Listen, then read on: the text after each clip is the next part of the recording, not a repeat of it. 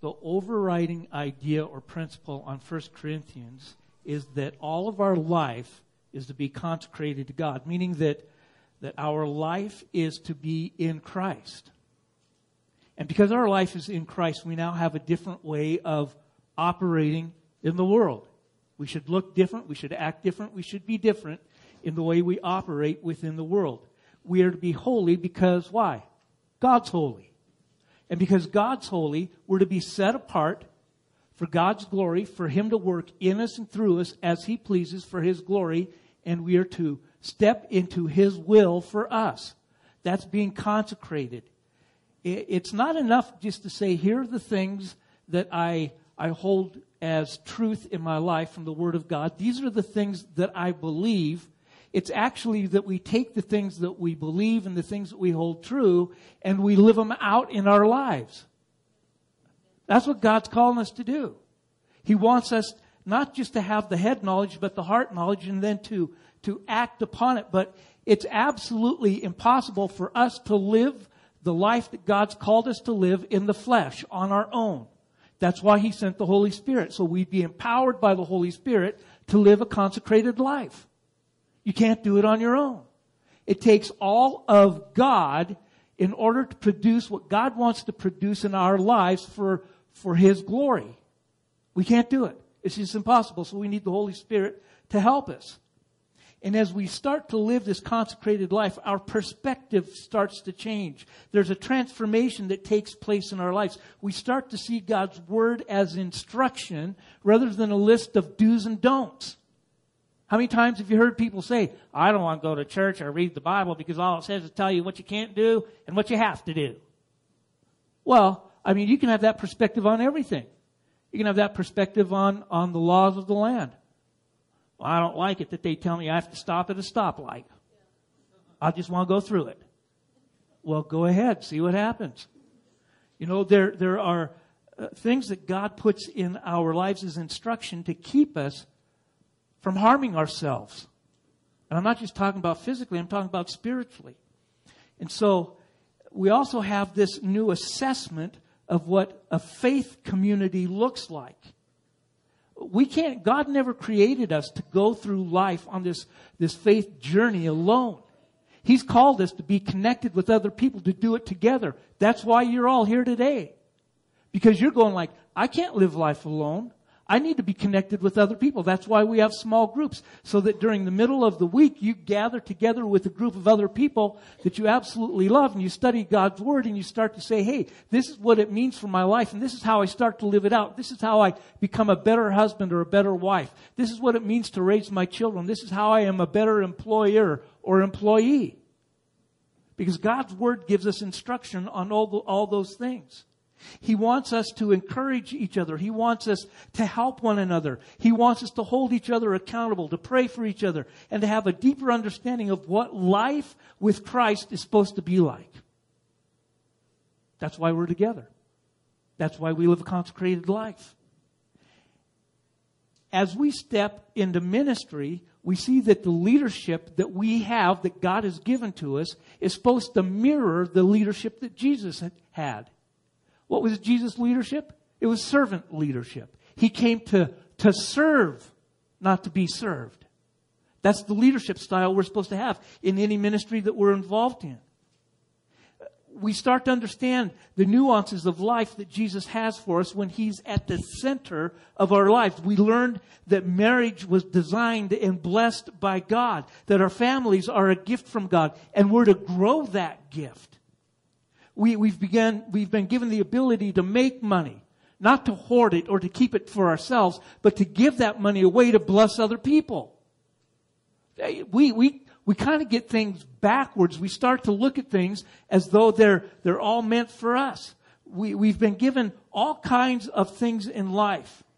And in short, we're to take all of life, all of our thoughts, actions, desires, abilities, skills, and gifts, and consecrate them to God.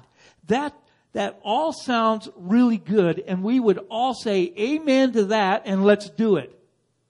The problem, there's a little wrinkle in all of this. What we know and what we do are two different things. We have a great propensity to separate the God stuff out of our life. Here's what I mean. It boils down to a fundamental issue in our life. We believe that the, illu- uh, the illusion that everything that is going on in my life is for the sole benefit for me to flourish. The message of Jesus and the message that he's given us is that he and we together are to help others flourish. But we don't really want to get involved in something unless it helps me to flourish. We really don't want to know what God wants us to be involved in if it doesn't profit me. The way that we know that these issues that we face are true is we just look at what's going on around us. We have jobs or careers as long as they're good for me. We take a look at marriage. As long as the marriage is meeting my needs and satisfying me, I'll stay engaged in it. My relationships that I have with my friends, as long as it's got benefits for me, I'll participate in the relationships. Everything we have or we look at has kind of been boiled down to this whole idea that it has to benefit me. If Jesus asks me to do something that makes me uncomfortable or I have to give of myself to something else, I don't want any part of it because, you know, it doesn't help me to flourish.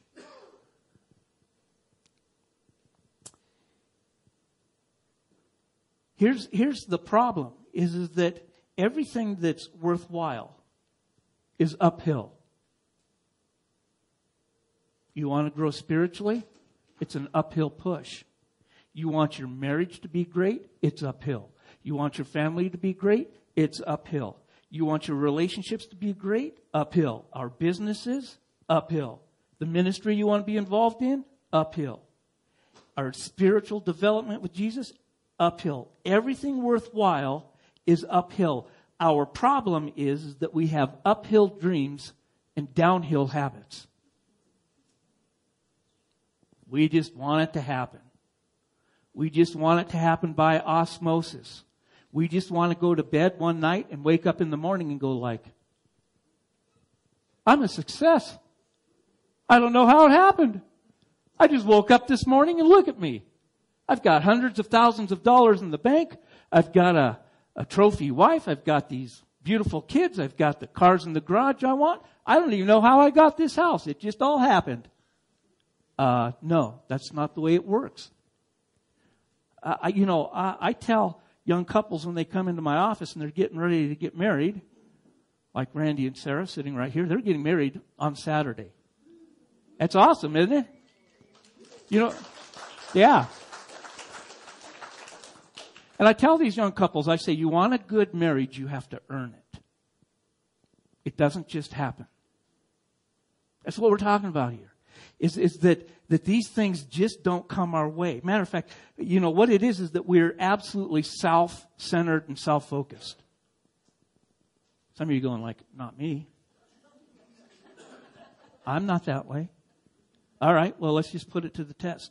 So let's, let's just say we take this group picture and we hand out the group picture. Who's the first person you look for in the group picture?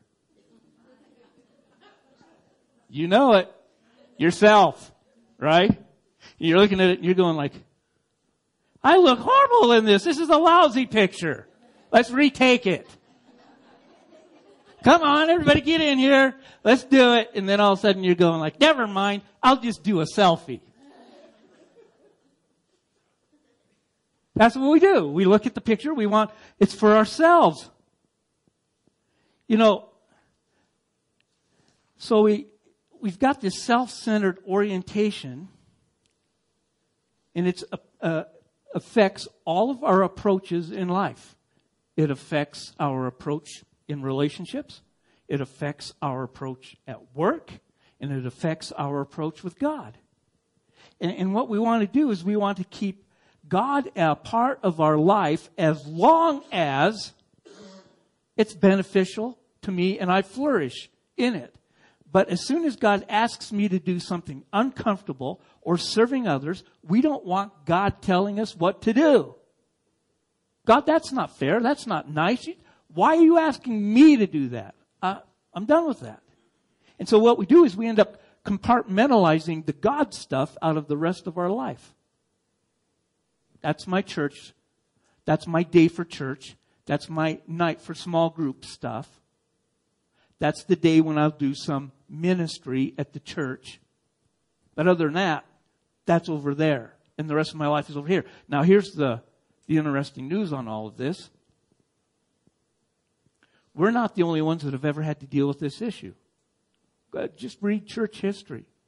2,000 years of dealing with people who are self-centered and self-focused throughout the Bible. Now, understand, I want you to understand something I'm saying here as well.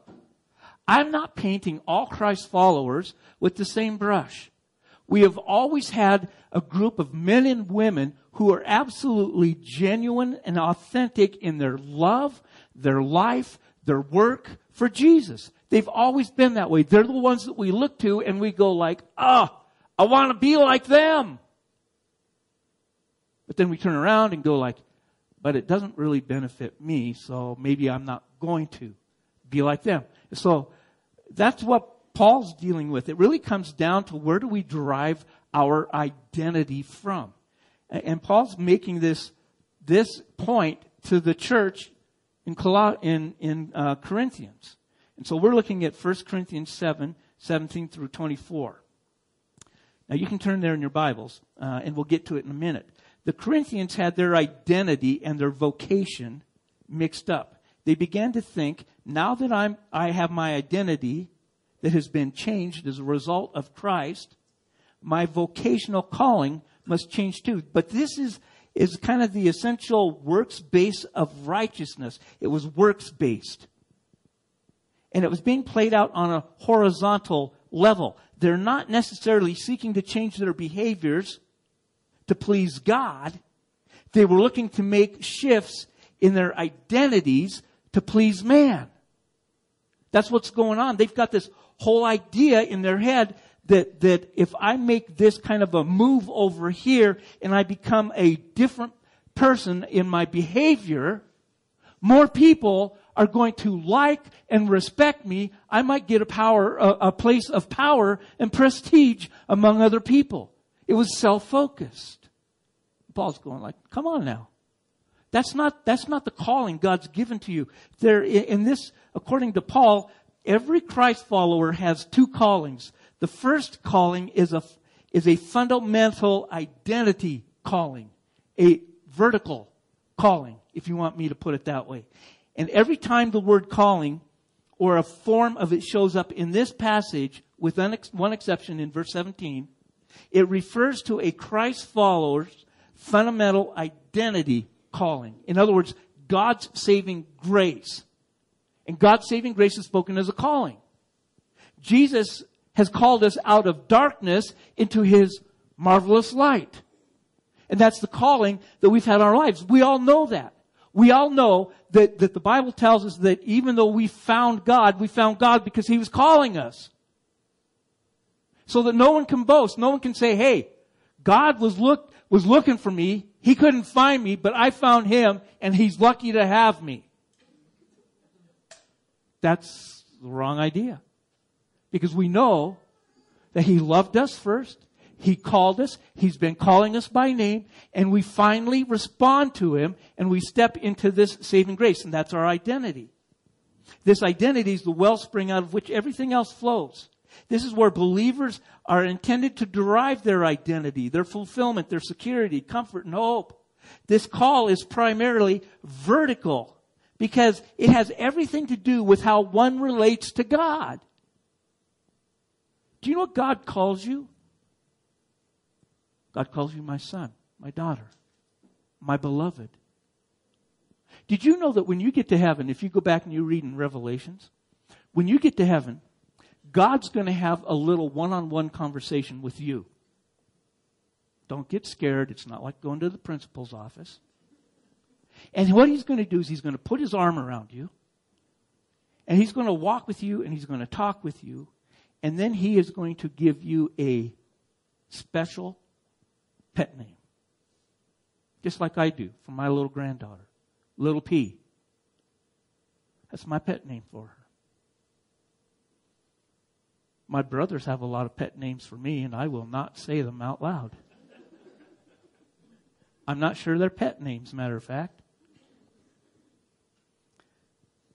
But this is how God thinks about us. This is this, this identity that we have, and, and He calls us a saint, not a sinner. He calls us righteous, not unrighteous. He calls us loved, deeply cared for. That's this, this relationship that we have with Him. And then there's the supplemental vocational calling. And it's this horizontal calling. And, and, this calling is mentioned in verse 17, and that's what we're going to look at right now. Only let each person lead the life that the Lord has assigned to him, to which God has called him. This is my rule in all the churches. This calling that Paul identifies here is not our primary calling. It is our secondary calling. And though there are elements of enjoyment, of excellent contribution to the common good, this is a secondary calling and it's not designed to function as the source of our identity or our fulfillment or our security. This call is a primarily horizontal call, which God cares deeply about and it has everything to do with how we relate to others in this world. Martin Luther, the great theologian and reformationist, he said this, that every Christ follower is genuinely bivocational. He is first called through the gospel of faith into Jesus. And he is called to occupy, secondly, a particular station or place in life. I, I remember, and I can't remember which which one of the uh, Christian athletes, football players. Someone asked him about being a Christian football player, and he says, "No, no, you got it, you got it wrong. I'm a Christ follower first, who happens to play football. I, I'm a Christ follower who happens to have the privilege of being a pastor. What's your occupation? You're a Christ follower who does this. That, that's really what we're talking about here. What Paul's talking about is that, that this second sense of calling embraces all that a Christ follower does in service to our, our neighbors, not only in a particular occupation, but also as a member of the church, a citizen, a spouse, a parent, or a child or a worker. Here the Christ follower lives in love towards other human beings and is the instrument by which God does His work in this world. You see, you become, once you have this vertical relationship going with Christ, with God through Christ, you now become the instrument in which God does His work on the horizontal plane, on the horizontal level. These two callings are not related, but they are connected, and only one is instrumental. An individual's fundamental identity calling, salvation by grace, shape one's supplemental vocational calling, work in the world. It's never the other way around. That's the reason, and, and so what's the reason for living as we are called? A vertically derived identity gives a horizontal freedom. Let me say that again. A vertically derived identity gives horizontal freedom. So, because I'm now in Christ, I now have freedom this way to go out. So let's look at verses 18 through 20. Was anyone at the time of his call already circumcised? Let him not seek to remove the marks of circumcision. Was anyone at the time of his call uncircumcised? Let him not seek circumcision. For neither circumcision counts for anything, nor uncircumcision, but keeping the commands of God. Each one should remain in the condition in which he was called. Now, a secure identity makes vocational decision making far simpler. No one needs to fret about work because there's no need for it to provide more than what it can produce. Your work cannot make you something that you're not. This gives hopes to those who don't love their jobs. You don't love your job? Well, let me tell you what. Here's where you get your hope because our jobs are not designed to define who we are. But this also gives proper foundation for those who do love their jobs. Because our fun- fundamental identity in Christ won't fall apart if we ever lose our job. We're okay. We're going to be fine. Our supplemental vocational call is important, but we do not want this to be the source of fundamental identity and our ultimate hope. Your job should never give you the hope of the world. There's only one person that is the hope of the church. And that's Jesus. And the church, by the way, is the hope of the world. Because it's through the church that Christ works.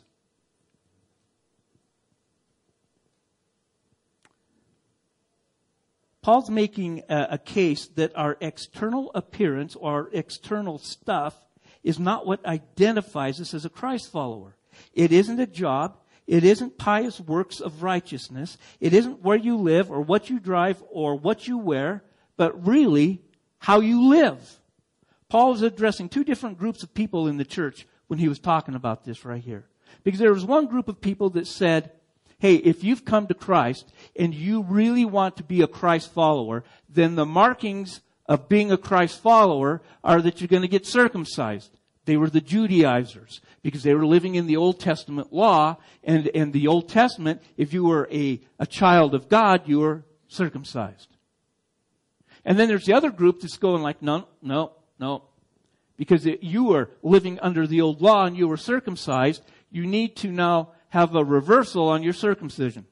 I'm not sure how that works. And it doesn't sound like a lot of fun. But they both have, are polarizing this whole thing. I'm not drawing that on the board, so don't worry. Okay? But, but it's, it's this, this polarizing thing. And what Paul's really telling these people, he's going like, you've got it all wrong. You've got the wrong idea about what's going on. It, it, it's not about externals and how you look or, or what markings you have. It has nothing to do with that. It has nothing to do with the clothes you wear. It has nothing, all it has to do with is do you follow Jesus Christ, who's the author and perfecter of your faith, and his finished work on the cross for you? That's what it boils down to. Are you going to live as Jesus has called you to live? Now there are far too many churches today, today that say that if you're truly converted, then you're going to have to start changing the way you dress.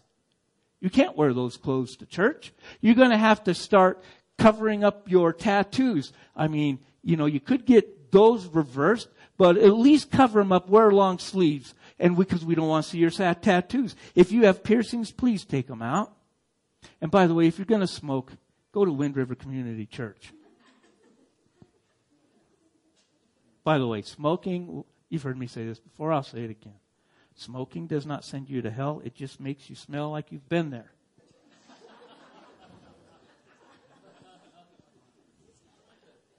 None of those kind of external things are the indicators about your relationship with Jesus. As a matter of fact, Paul says that in verse 20. Each of you should remain in the condition in which he was called. Now, there's got to be some wisdom in this. All right, because if, if you're a young guy and you're living with your girlfriend Paul's not saying it's okay, just keep living that way. No, there's, there's this biblical precedent that Paul's not trying to override. He's saying if you're living with your girlfriend, either get married right now or move out until you do get married.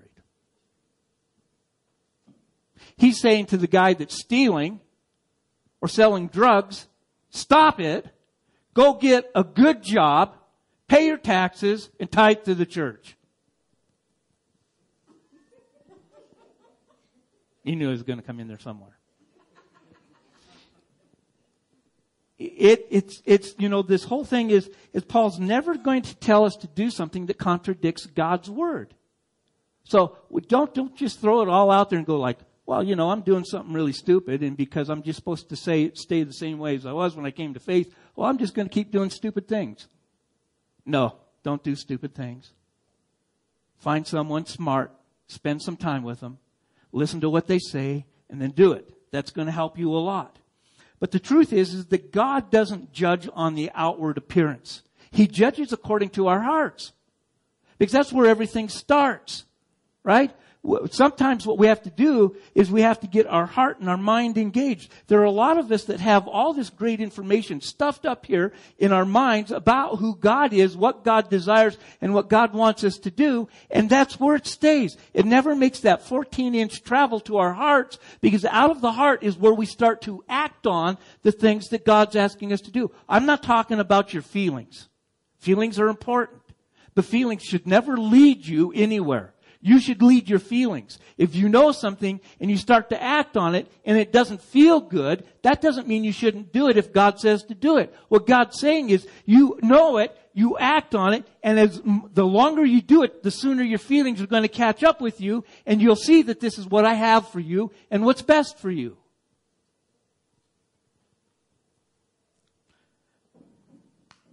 We simply need to live our identity in Christ. Let's move on to verses 21 through 24.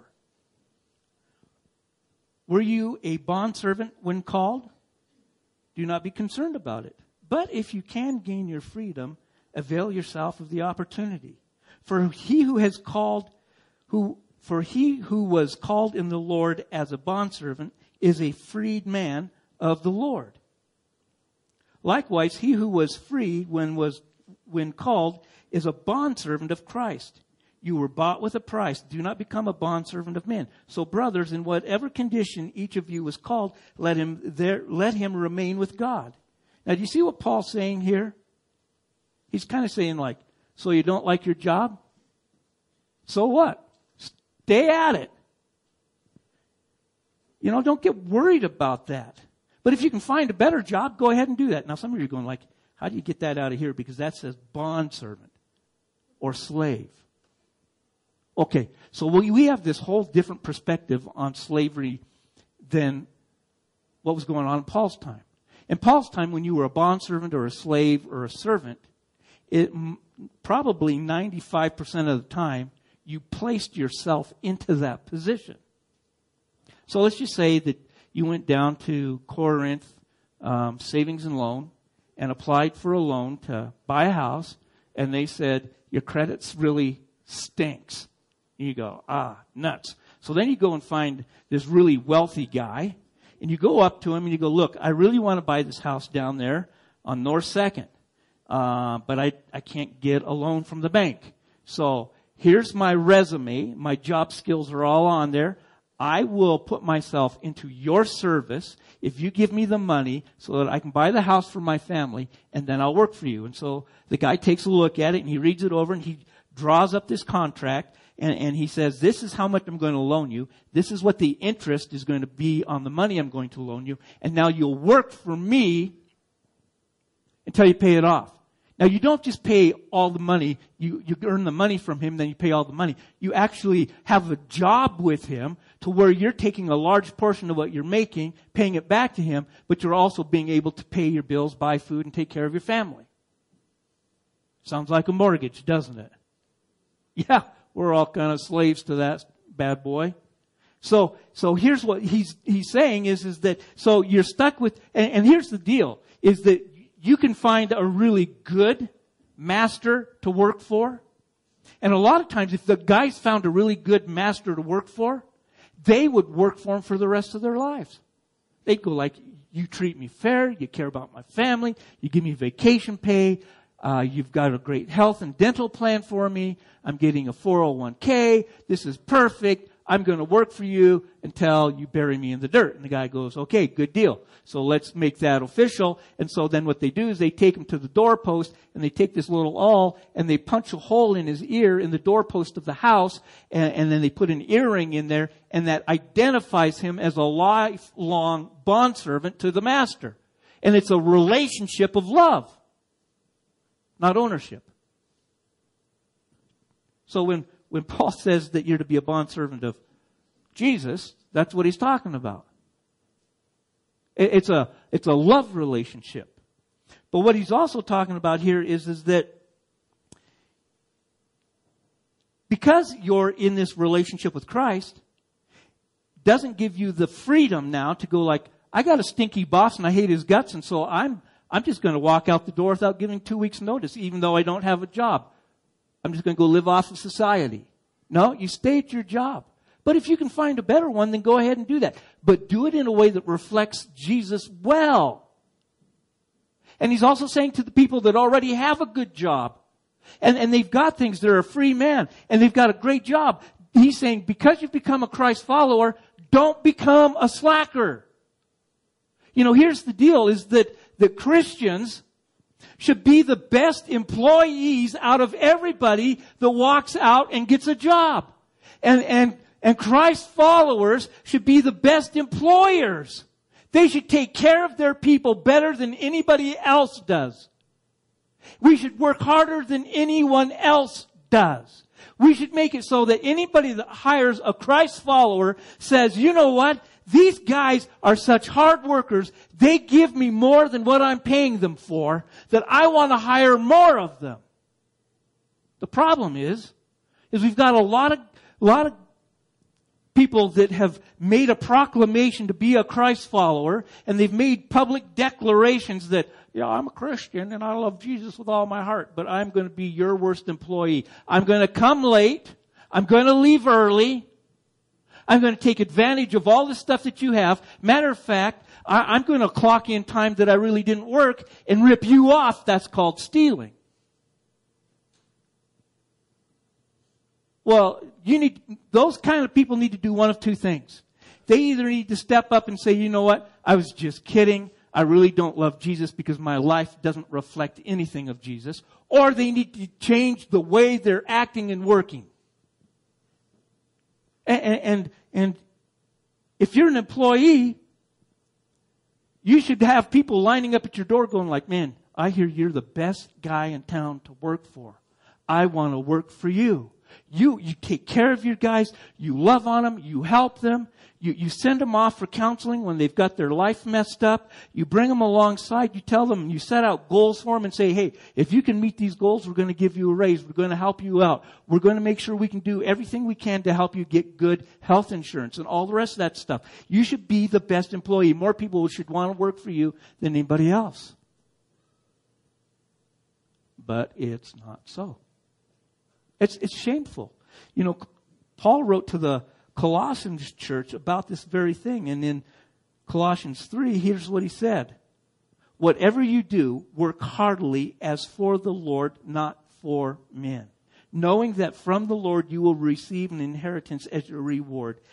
You are serving the Lord Christ. That should put a new perspective on your, your day tomorrow. Tomorrow, when you get up to go to work, all right, I'm going to exclude the teachers because they don't go back to work till the 18th. Yeah, I know they're sticking their tongue out. But when you go back to work, you should go in and you look at the person who's your direct supervisor, your boss, whoever, and you don't look at them and go like, that guy's a wiener. He's a dork and I hate him.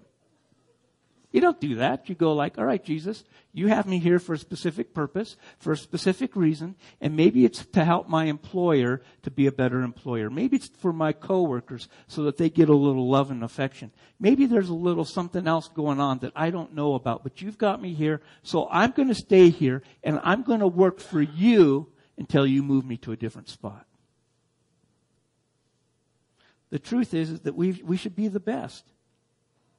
You may be asking, why should a Christ follower be so different than the others at a place of work or employment? Well, go back to verses 23 and 24 of chapter 7. You were bought with a price. That's it. Jesus shed his blood for you. There's nobody else that's going to do that for you. So don't become a bondservant of men. In other words, Jesus is saying like, don't go out and work for the man. You go out and work for the king, for the king of kings. So whatever condition each of you is called in, let, let that person remain there. Unless you can find a better spot. Alright? So how do we live as one who's bought with a price? Our life is, you know, we're to live as though everything we do is a reflection on Jesus. Our identity is now in Christ, not not just our work or our business, but our homes and the things that we have. All of it belongs to Jesus. and we take a look at it and we say, this is only belongs to Jesus. It's not mine. It's mine to steward because Jesus has given it to me. So stay where you are, but be different than you were because you now have God with you going into the place you're at. So how do you live in the identity of Jesus? Well, Jesus brought value to every person he came in contact with. Every person. When he called the 12 disciples to come follow me, he brought value to their life. When he met the woman at the well, whose life was absolutely a, a, a train wreck, five husbands and sleeping with a guy, he brought value to her life. When he healed the sick and the lame, he brought sight to the blind. He brought value to their life. When he gathered the little kids around him, he brought value to those children's lives. When he went to the, to the wedding feast and he brought wine to it, he brought value to the people that were there. When Jesus went to the cross and he died on the cross and he was buried and resurrected, he brought value to our lives. That's why we live for Jesus. And, and what he's calling us to do is he's calling us to step up and to bring value to other people's lives. It, you see, because we've got this, this vertical relationship now that brings the value, it pours value into our life. Every day we're in communion and connection and fellowship with, with our Father through Christ, we get value every single day. And now God wants us to take that value in our station in life and bring it this way to other people. So let me just give you five simple ways to bring value to people. First of all, this is a no-brainer and you're going to go, duh, but I might as well say it out loud. Because maybe somebody doesn't get it yet. You have to value people. You can't bring value to people that you don't value. So you're, you, you're, you're, you're to bring value to, to each person that you know. Every person you have contact with is an image bearer of God. So bring value to your family members. Bring value to the people that you work with. Bring value to your employees. Bring value to your neighbor. Bring value to people you don't know. And bring value to people you don't like. It was all good until that last one, right? I know. Bringing value to people is the simplest thing. It can be as simple as doing a kind act for them. I recently heard a story uh, told by John Maxwell. He's an author and preacher, teacher, and uh, does a lot of teaching on leadership stuff. And he said his grandson called him on the phone and said, Papa, I'm going to go bring value to people's lives tomorrow. He's nine years old. And he says to him, he says, well, how are you going to do that? He says, I am going to open doors for people tomorrow. And then, not only that, I'm going to smile at them. And not only that, I'm going to tell them to have a good day. Papa, nine years old. At the end of the next day, he called his, he, John Maxwell got a phone call from his grandson. He said, Papa, I opened 42 doors today. Nine years old. Every person. Can you imagine a little nine year old opening the door and holding it open for you, smiling at you and say, have a nice day? That would bring immense value into your life. If a nine year old can do it, what's keeping us from doing it? Value people. All right. These things are all really simple, but I just want to give them to you so that you've got them. Think of ways to add value to people you will see. You know people that you see on a regular basis on at work or at recreation or at church or other places. You already have an idea. So start thinking through how am I going to bring value to this person's life? How am I going to bring value to them? How am I going to value them? How am I going to value them? Think through how you're going to bring value to people before you even get out the door. And then look for ways to add value to others. Take, take a look around. Something's going on where you can add value to somebody's life in that day. You, number, number four, go from knowing to doing, from thinking to acting. Number five, encourage others to add value to those around you and around them. We add values to others because Jesus added value to us. So the one last thing you guys have been waiting. For, I know you've been going like, you just put that up there because you're not really going to do anything with it, are you? Can, I'm gonna I'm gonna turn it a little bit so. Can you guys all see? All right. So what I'm going to do to help you understand where we add value and where we draw our identity from is that we're going to, I'm going to have you take out, if you have your pen or your paper or something like that, uh, if you don't have a piece of paper, just draw it on your hand or on your husband's shirt on the back. Uh, I'm sure you can get it out. But we're going to draw, I'm going to draw up here, okay? And I, I am not an artist, so if I can't draw a really good circle, that's close.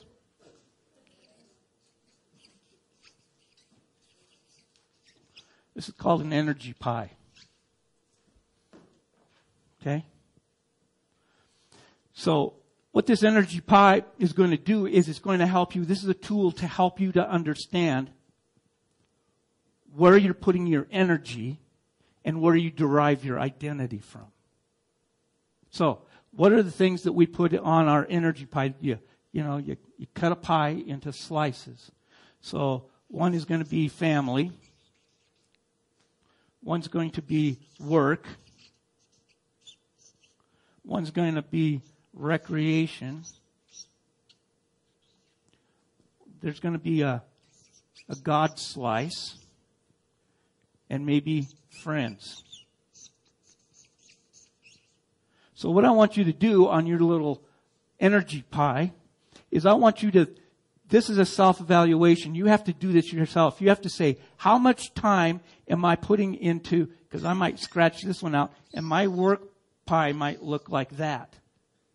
This, this represents 24, 24 hours. This little pie. So how much time am I putting into work? How much time am I putting into, to God? How much time am I putting into, this would be my pie, so how much time am I putting into recreation? shows. How much time into family? Because when you look at this, the place where you put your most of your energy, and you might want to argue with me on this, but your pie is going to tell you the truth if you're honest, is wherever you put your most, most of your energy and time is the place where you're trying to derive your own identity. Now, uh, uh, listen, you're going like, well, I have to work because I have to get paid in order to take care of my family, in order to do those things. That's true. Matter of fact, God said that you should work. God said you should earn a living by the sweat of your brow. But if you work so much time and you spend so much time at work, more than what you need to, more than what you have to, because you want to either prove something to somebody, or you want to earn enough money to be really happy and satisfied, if you want to buy more stuff, then what you're saying is, is that my work is going to be what satisfies me. My work is what's going to be my provider. My work is going to be my God. And then you take a look at all the rest of them. Because this is a big indicator on what's going on in your life. Some of you are wondering like, why do I never seem to really grow in my, in my walk with God? Well, let me ask you the question. Where's your energy slice with God? You're wondering why your family is a mess. Well, look at mine. I scratched it off. That's because I kicked them all out of the house.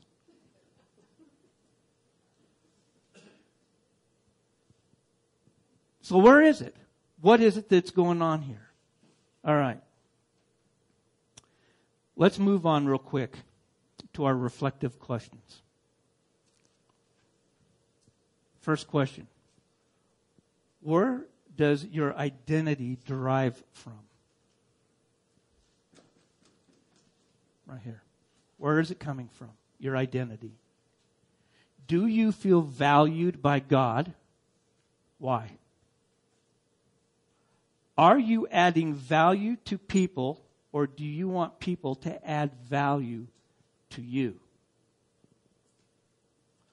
Are you connecting with people? Because we talked about being connecting or are you correcting people? And the last one, what needs to change in your energy pie? Father, we thank you that you love us and you care for us. That there are things in our life that we kind of get messed up and backwards. We don't get it all in the right place or at the right time. We don't have things straight as they should be, and so we can mess it up pretty bad. And so I pray that your spirit would just really speak to us today and help us to understand that our identity derives from you, and because of that, then we are free to speak into other people's lives, to bring value to other people's life. We're only passing on what we've received from you. Help us to understand that and to live that out. I pray in Jesus' name. We're going to step right into